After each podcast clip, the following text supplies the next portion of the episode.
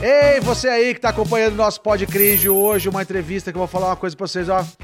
Uma das atrizes mais incríveis que eu já assisti, adoro a participação dela. É uma mulher incrível, encantadora, sempre com um sorriso largo, linda e que não envelhece. Eu tô falando de Renata Domingues.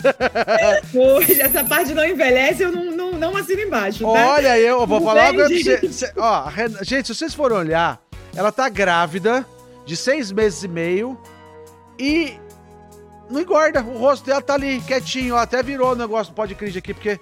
Vou te falar, ó, Renata, você tá se cobrando demais, hein? Há controvérsias. Ô, Rê, você é uma Porque velha... eu sou uma pessoa que eu me permito ser feliz, entendeu? Ah. Então eu grávida, eu tô me permitindo, assim, ser feliz. É, então, eu já vou nisso direto, porque você é uma jovem, porque de 42 anos, que é a sua idade, né? Mas que quem olha para você te dá 30, 31, 32, estourando e olhe lá. É, acho que tem a questão genética aí nessa história, né? A genética ajuda, a genética, a genética ajuda. a Deus. E, Mas a minha vida inteira eu fiz personagens mais novas, viu, Michael? É, pois assim, é. Falando uma realidade. Quem a manda primeira, ter essa cara Solene, de menina? Solene, eu tinha 21 anos, ela tinha 15. Ela era a personagem da novelinha mais nova. E eu era a mais velha. Então... então, isso me acompanhou. Pati Lopo, de Prova de Amor, eu tinha 25, ela tinha 18. Então, a minha vida inteira isso aconteceu, né? Essa coisa de eu fazer personagens mais novas. É, a genética favorece bastante mesmo. Ô, ô Rê, quando a gente fala de gravidez, é, você sempre priorizou a sua carreira e, e, chegou o momento que você falou, agora eu quero, ou aconteceu? Então, eu, eu, eu sempre fui workaholic, né? Eu entrei na TV aos 12 anos no Equador. E dos 12 até os 38, 39, eu sempre priorizei trabalho a minha vida inteira. É, sempre tive o sonho de ser mãe, porque eu venho de uma família com base muito sólida. Meus pais estão juntos há 53 anos. Legal. Então, assim, impossível eu não me espelhar no que eles vivem e não querer algo parecido para mim. Então, ser mãe sempre foi um sonho meu. É, eu sempre tive meus sonhos profissionais, mas no, no, lado pessoal, como mulher, eu sempre tive esse sonho de construir a minha família e tal. Só que, como eu sou uma pessoa que sempre tive relacionamentos longos, eu achava que no momento que eu quisesse, viria.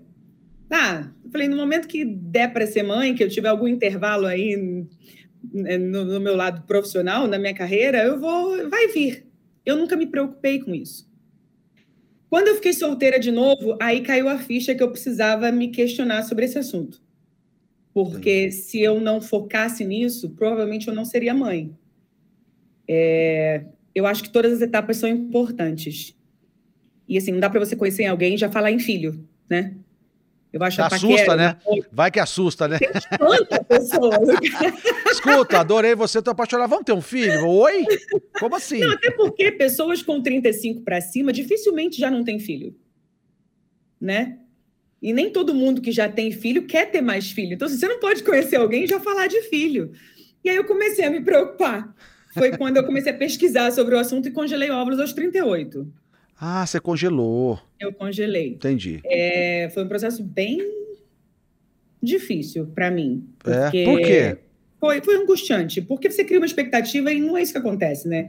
Assim, a ciência está muito avançada e ajuda muito hoje em dia, mas tem várias variáveis que a medicina não controla. A palavra final é de Deus, Michael, não tem é, jeito. É, é sempre. Então, assim, sempre. eu tenho, nesse, nesse assunto especificamente falando, é, é muito verdade isso, né? Eu, eu, eu tenho uma reserva ovariana baixa para minha idade, é, e na época eu descobri, eu não sabia, que depois dos 35 anos, tanto a quantidade quanto a qualidade dos óvulos caem muito, gradativamente, ano a ano. Então, foi bem desgastante, emocionalmente desgastante, foi frustrante, eu tive que repetir o processo, porque o organismo não respondia da forma como deveria. É, fora o financeiro, né, que não é um... Um, um processo barato, é um né? É. Barato. É, e é aquela coisa, apesar, que, apesar de eu fazer tudo o que a médica orientava, a vontade final é de Deus. É não tem jeito. E aí, assim, fora os efeitos colaterais, né? Eu tive muito espinho. Espinho eu não tive nem adolescente, eu fui ter quando eu congelei óvulos, por conta dos hormônios. Espinha, queda de cabelo, é, inchaço. Filho passa a ser prioridade mesmo antes de existir, né, Maico? Caraca! Eu comecei a lidar com isso já nessa época. E aí congelei, beleza, e vida que segue. Conheci o Leandro, vivi minhas etapas. Na verdade, eu, eu congelei realmente para me livrar dessa pressão psicológica do reloginho biológico. Para eu conseguir viver minhas etapas. Minha Você tá com isso na cabeça, né? Porque podia provocar uma certa paranoia, você acha? De repente o tempo vai passando, você fala, eu tô ficando mais velho, você prefere congelar por isso? Não, ou, e hoje em dia, você pode ser mãe você pode ser, você pode fazer uma produção independente, é possível, mas não era o meu sonho. Entendi. Eu sempre quis ter uma família. E para eu construir uma família, eu precisava desse tempo, sem o relógio biológico gritando na minha cabeça. É, né? pois é, porque se incomoda, deve incomodar, né? Deve. É, é uma pressão, né? Mesmo. Você começa a atropelar etapas, a, se cobrar, enfim, a se culpar por não ter priorizado isso antes.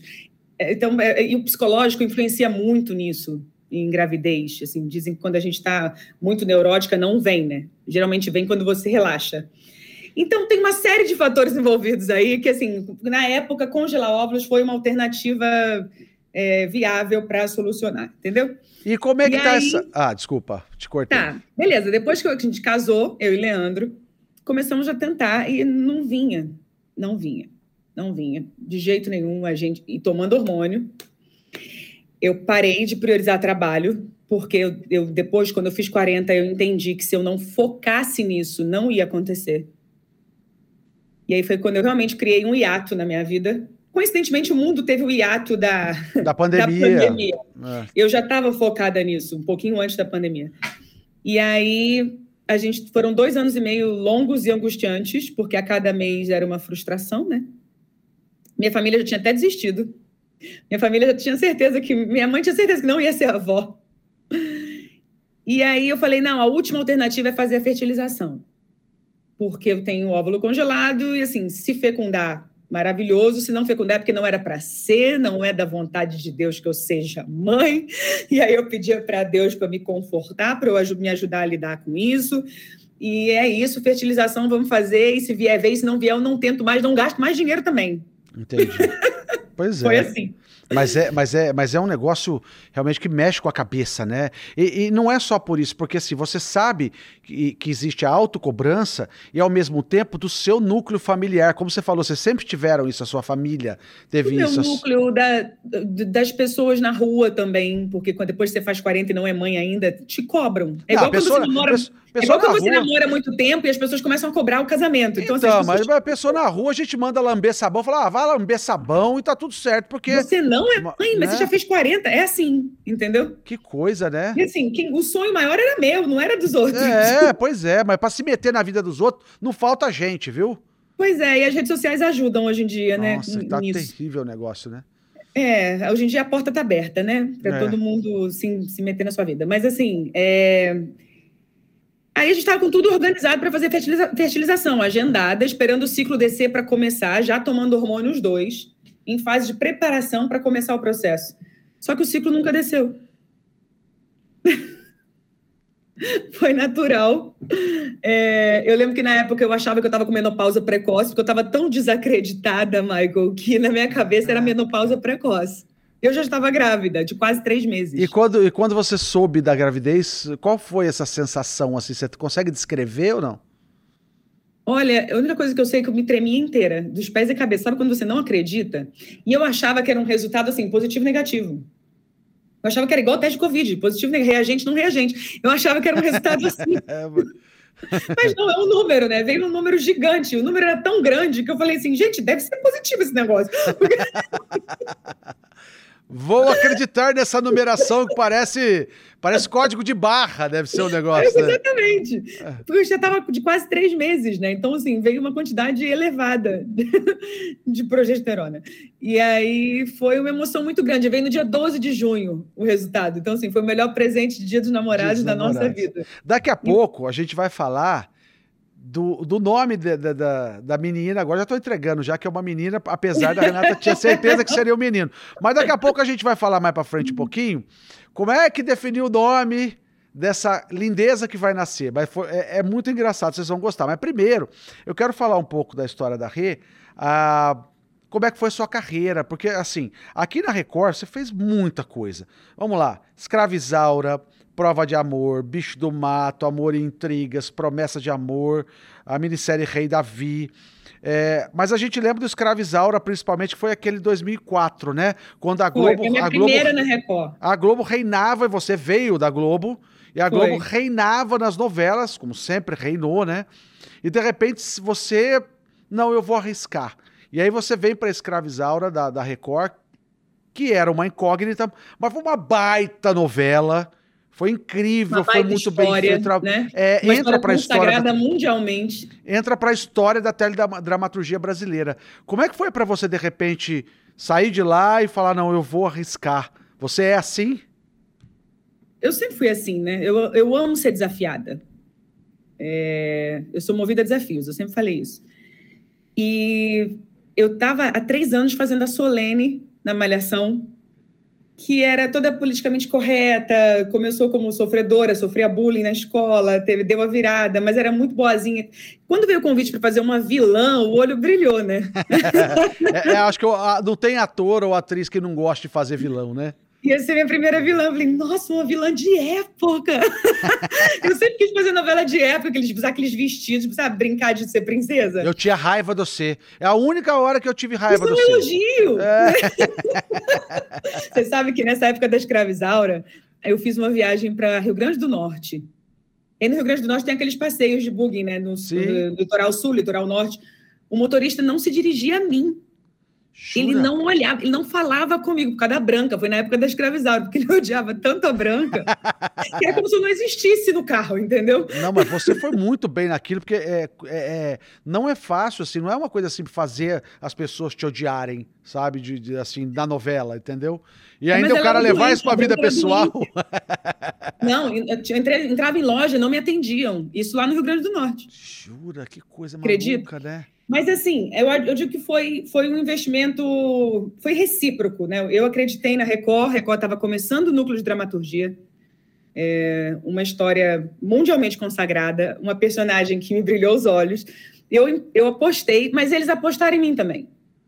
E foi um casamento que deu muito certo. Assim, é, você sou... fez várias novelas aqui, né? Depois eu não saí mais, né? eu fiquei 10 anos seguidos, emendando uma na outra. Durante muito tempo, eu era a pessoa com mais tempo no ar na Record porque eu fiz novelas consecutivas, inclusive. É. Eu saí de prova de amor para emendar em Bicho do Mato. Então, assim, é, é, foi, foi, foi uma fase como profissional de muito crescimento, de muita realização. Eu falo que é com a minha casa, eu tenho muito carinho por esse lugar. Prova de amor foi um negócio assim é, extraordinário também, né? Porque Foi. bateu o Jornal Nacional e novela, e de repente falar assim: meu, eles estão atropelando o JN, o Jornal Nacional mudou de horário, foi, tentou foi. entrar mais cedo, tentou entrar mais tarde. Foi numa ah. cena da Tati, inclusive. Hã? Isso foi capa de revista, inclusive. Foi numa foi. cena da Tati que a gente bateu o Jornal Nacional. Foi surreal. Foi uma e, grande assim, conquista. Foi, Nossa, a gente comemorou muito. A Record vibrou demais com isso. Todos, to, todos que participaram, né? É, é, todos que trabalhavam na Record. Sim, porque sim. a conquista foi da emissora porque esse como era o objetivo, né? Quando a Record inaugurou o núcleo de dramaturgia, a ideia era bater, né? Entrar para competir de igual para igual. Então essa foi a primeira grande conquista, foi em prova de amor.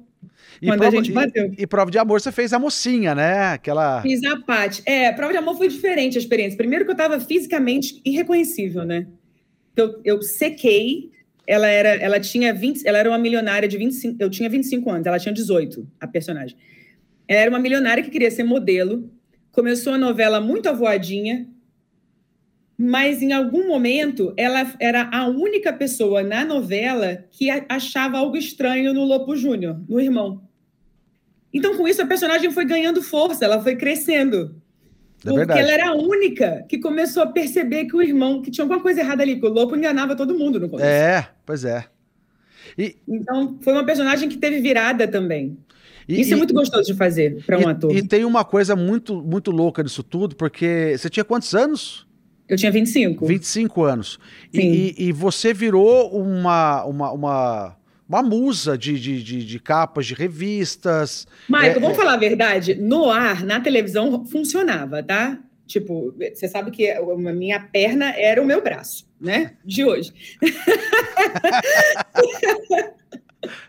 Foi a primeira vez que eu fiquei loura. A personagem vivia na praia, então eu estava bronzeada o tempo inteiro e assim.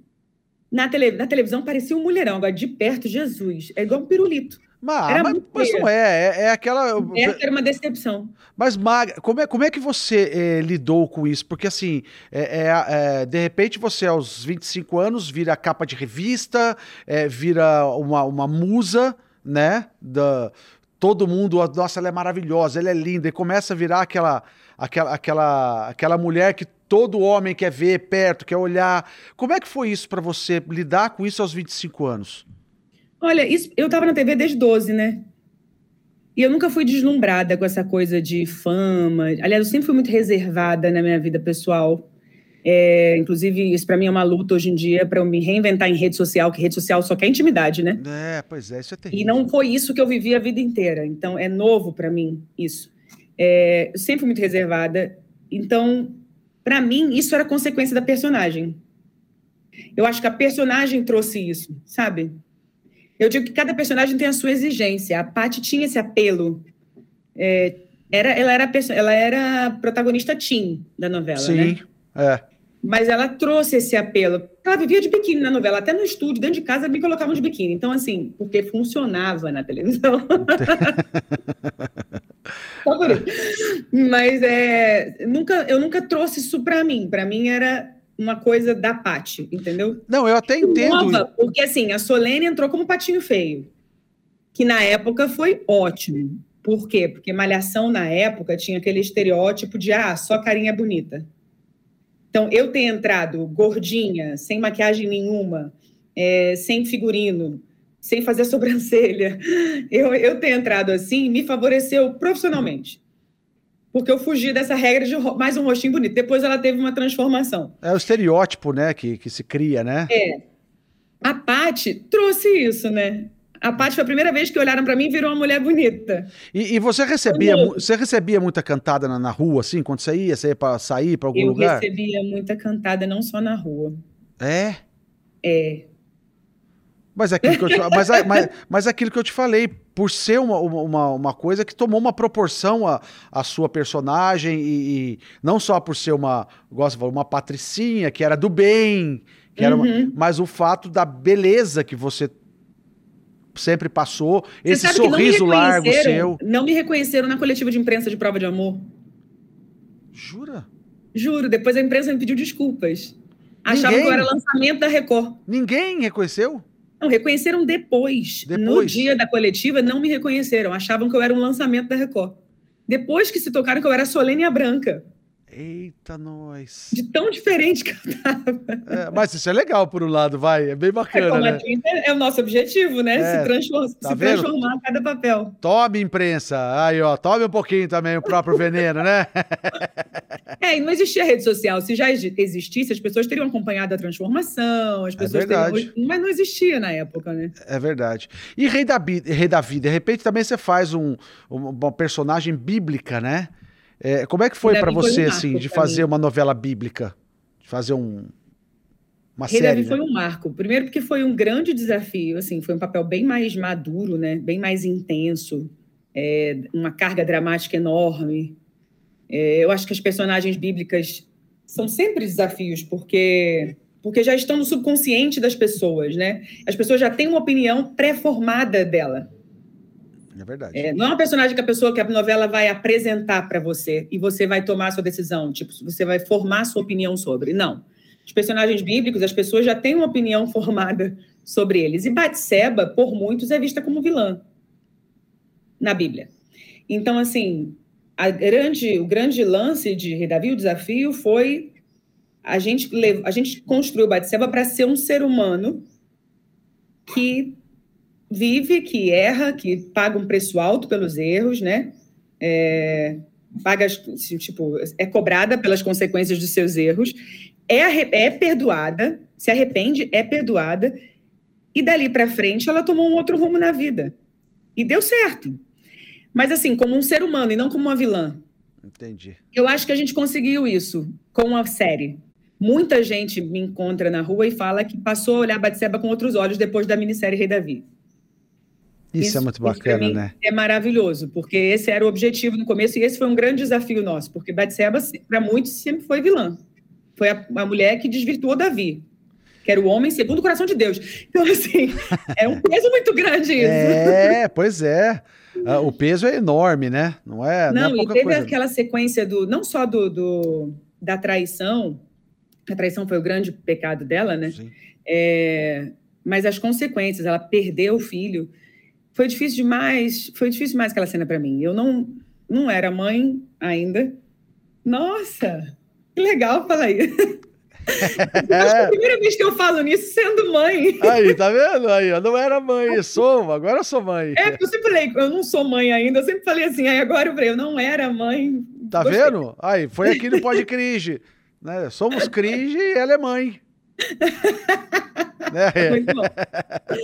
Mas eu não, não era mãe ainda. E a única, único bebê que eu carreguei no colo a minha vida inteira foi minha irmã a minha irmã é, para mim, meu ser humano preferido no mundo. É meu minha número um. Então eu tive que fazer aquela sequência pensando na, em carregar a minha irmã morta. Foi, nossa, meu. Cara, meu imagina, imagine a sensação, né? A angústia. É, né? tem, muita, tem muito ator que trabalha com substituição, né, Michael? Eu acho até que é uma, é uma maneira de você se, se preservar, de você. É uma defesa sua trabalhar com substituição. Mas eu gosto de trabalhar trazendo para mim, entendeu? É, mas ao mesmo tempo é uma entrega muito grande, porque você... Mas é um desgaste emocional é... muitas vezes desnecessário até. Pois é, pois é. Tá? Desnecessário. Eu tô trabalhando isso em mim, porque, por exemplo, a cena acabava e eu continuava mal. Isso não é saudável. É. é. Mas aconteceu inúmeras vezes. Essa foi uma delas. Eu lembro que essa cena eu terminei no chão aos prantos e eu não conseguia voltar da cena, entendeu? Agora eu vou pular de um assunto para o outro, porque assim, é, é, é é do Lé com Cré, né? Não sei se dá Lé com Cré, essa história toda, mas assim. É do pode pro cringe. É, do pode pro cringe. Mas assim, e que história é de, de, parar no Power Couple, mulher? Eu falei, o que, que essa ah, mulher vai no Power Couple com o Leandro? Que coisa maluca. Aqui nós temos uma Giovana que tá aqui, que trabalha com a gente das mídias, que é, é sua fã, adora, lembra? Nossa, o Leandro pode. No, no, no, no Power Couple foi incrível. Não foi, não. ah lá, ela tá dizendo, foi sim, não foi, foi sim. Não. Todo mundo aqui dizendo que foi sim, ó. Todo mundo aqui. Michael, a gente não jogou. Mas assim, é, cada um é como é. E a gente foi até a última semana. Imagina se a gente tivesse jogado.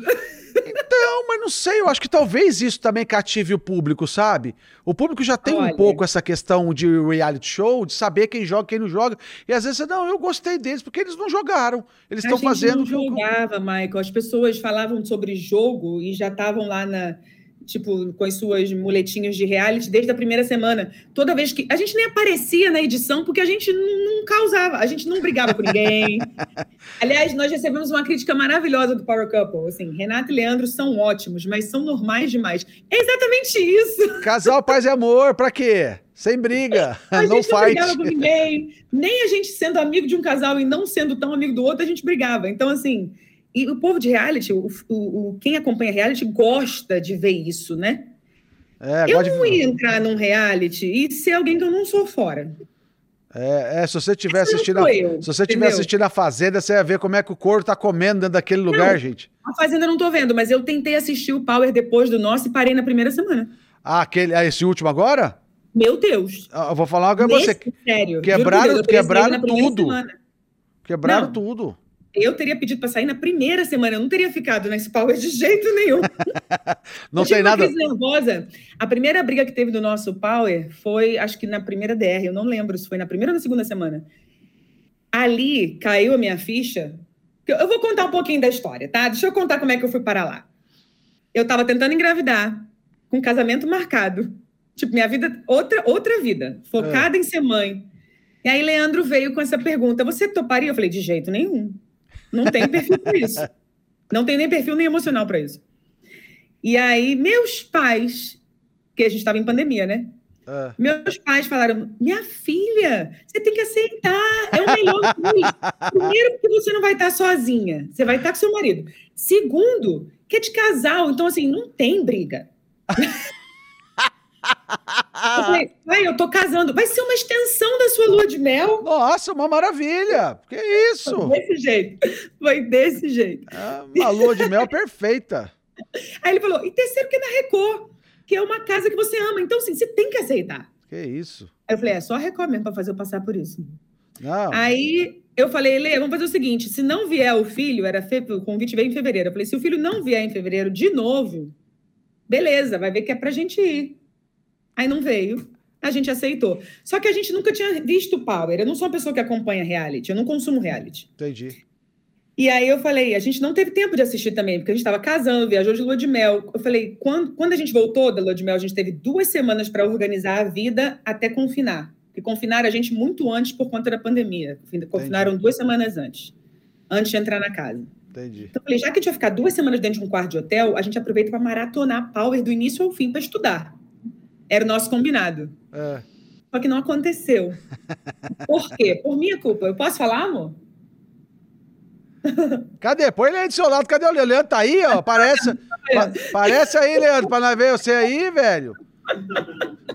Aparece aqui pra falar com a gente. Michael, eu dei uma péssima no hotel. Porque assim, é. a gente tinha um tablet no quarto de hotel. É.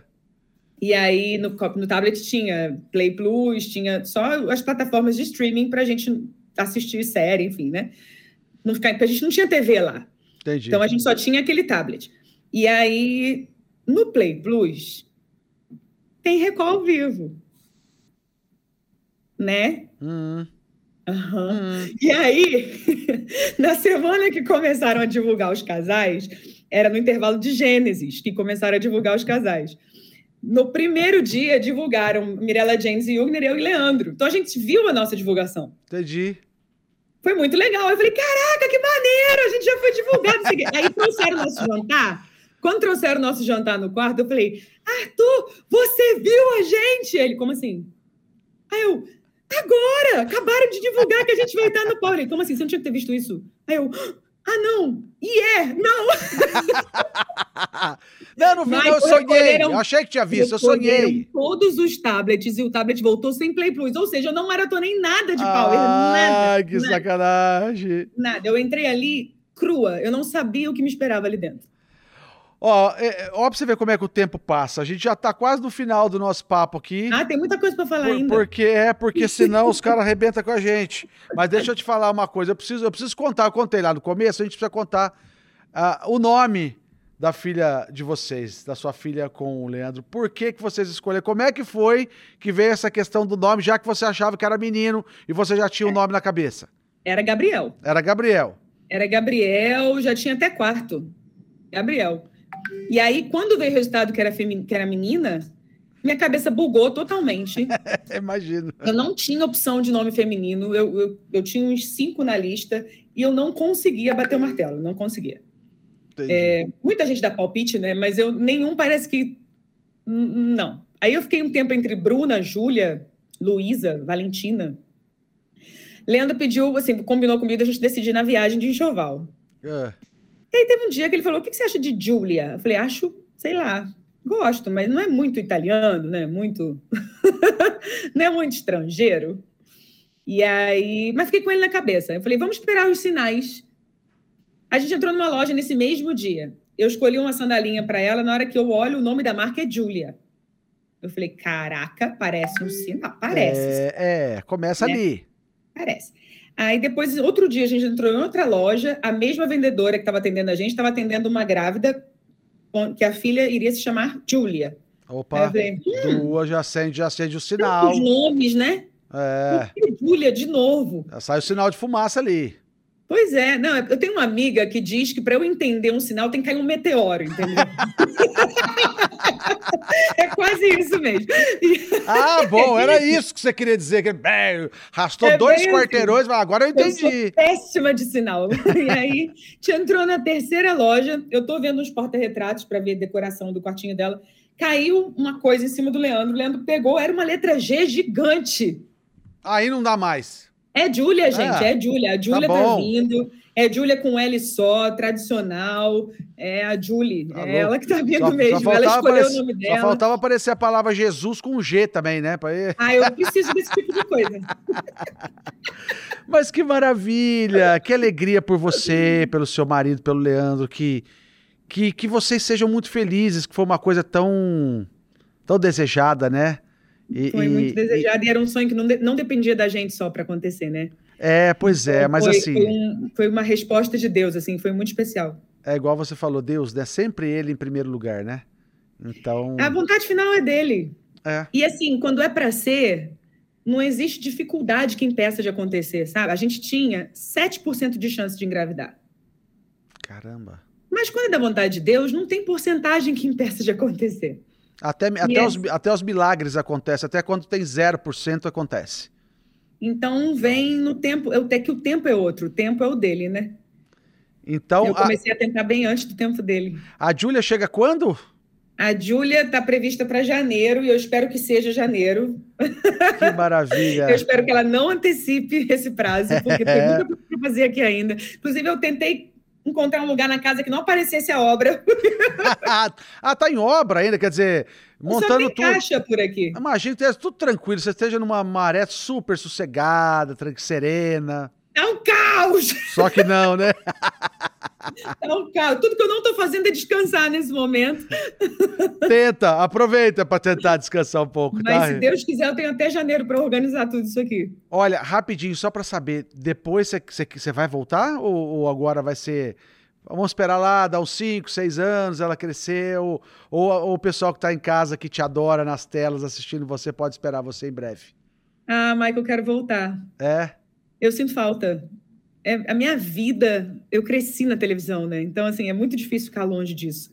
É, a rede social, a gente mata um pouquinho a saudade, porque a gente brinca de ser emissora na rede social, né? Você tem uma emissora no celular, é praticamente isso. É verdade. Mas, é, assim, muito simplificando muito, mas eu sinto muita falta. Então, assim, eu pretendo voltar. Provavelmente eu não serei tão workaholic quanto antes. Eu acho que eu não vou, não vai ser a prioridade maior na minha vida, mas eu quero conciliar, porque viver sem também eu não consigo. Senhoras e senhores, essa gentileza de pessoa, esse sorriso largo, alegre feliz. Renata Domingues, só gratidão. Obrigado por participar do nosso podcast, viu? Obrigada a vocês pelo convite, foi um prazer. Aliás, se quiser fazer parte 2, conte comigo, estarei aqui. Muito obrigada pelo carinho, de verdade. Ó, gente, é isso, tá? Pode Cris é sempre uma entrevista legal, uma história rica que não deu pra contar tudo, mas uma hora a gente volta com a Renata pra contar mais, porque ainda tinha que falar da, da Unicef, porque ela é embaixadora, a gente sabe disso da Unicef. É, como é que ela começou lá no Equador, gente, que ela foi fazer. Então tem muita coisa pra gente contar ainda. Gente, Mas- eu não sou equatoriana, tá? Tem É, gente ela trabalhou lá na televisão do Equador, mas ela não é equatoriana. e tem uma A gente avó. faz a parte 2 com, a- com a Júlia no colo, E entendeu? tem uma avó linda, com 99 anos, lúcida Tem. e maravilhosa. Tá vendo a genética como favorece? É isso. Ei, obrigado, beijo grande pra você, pro Prazer. Leandro e pra Júlia, que veio com muito amor e alegria. Tá ouvindo? Tá ouvindo, né? Oi, Júlia, beijo pra você. Quem sabe um dia eu ainda esteja vivo pra gravar um podcast com você também. Beijo pra vocês, viu? Prazer. Tchau, gente. Até a próxima. Obrigada pelo convite. Obrigado você.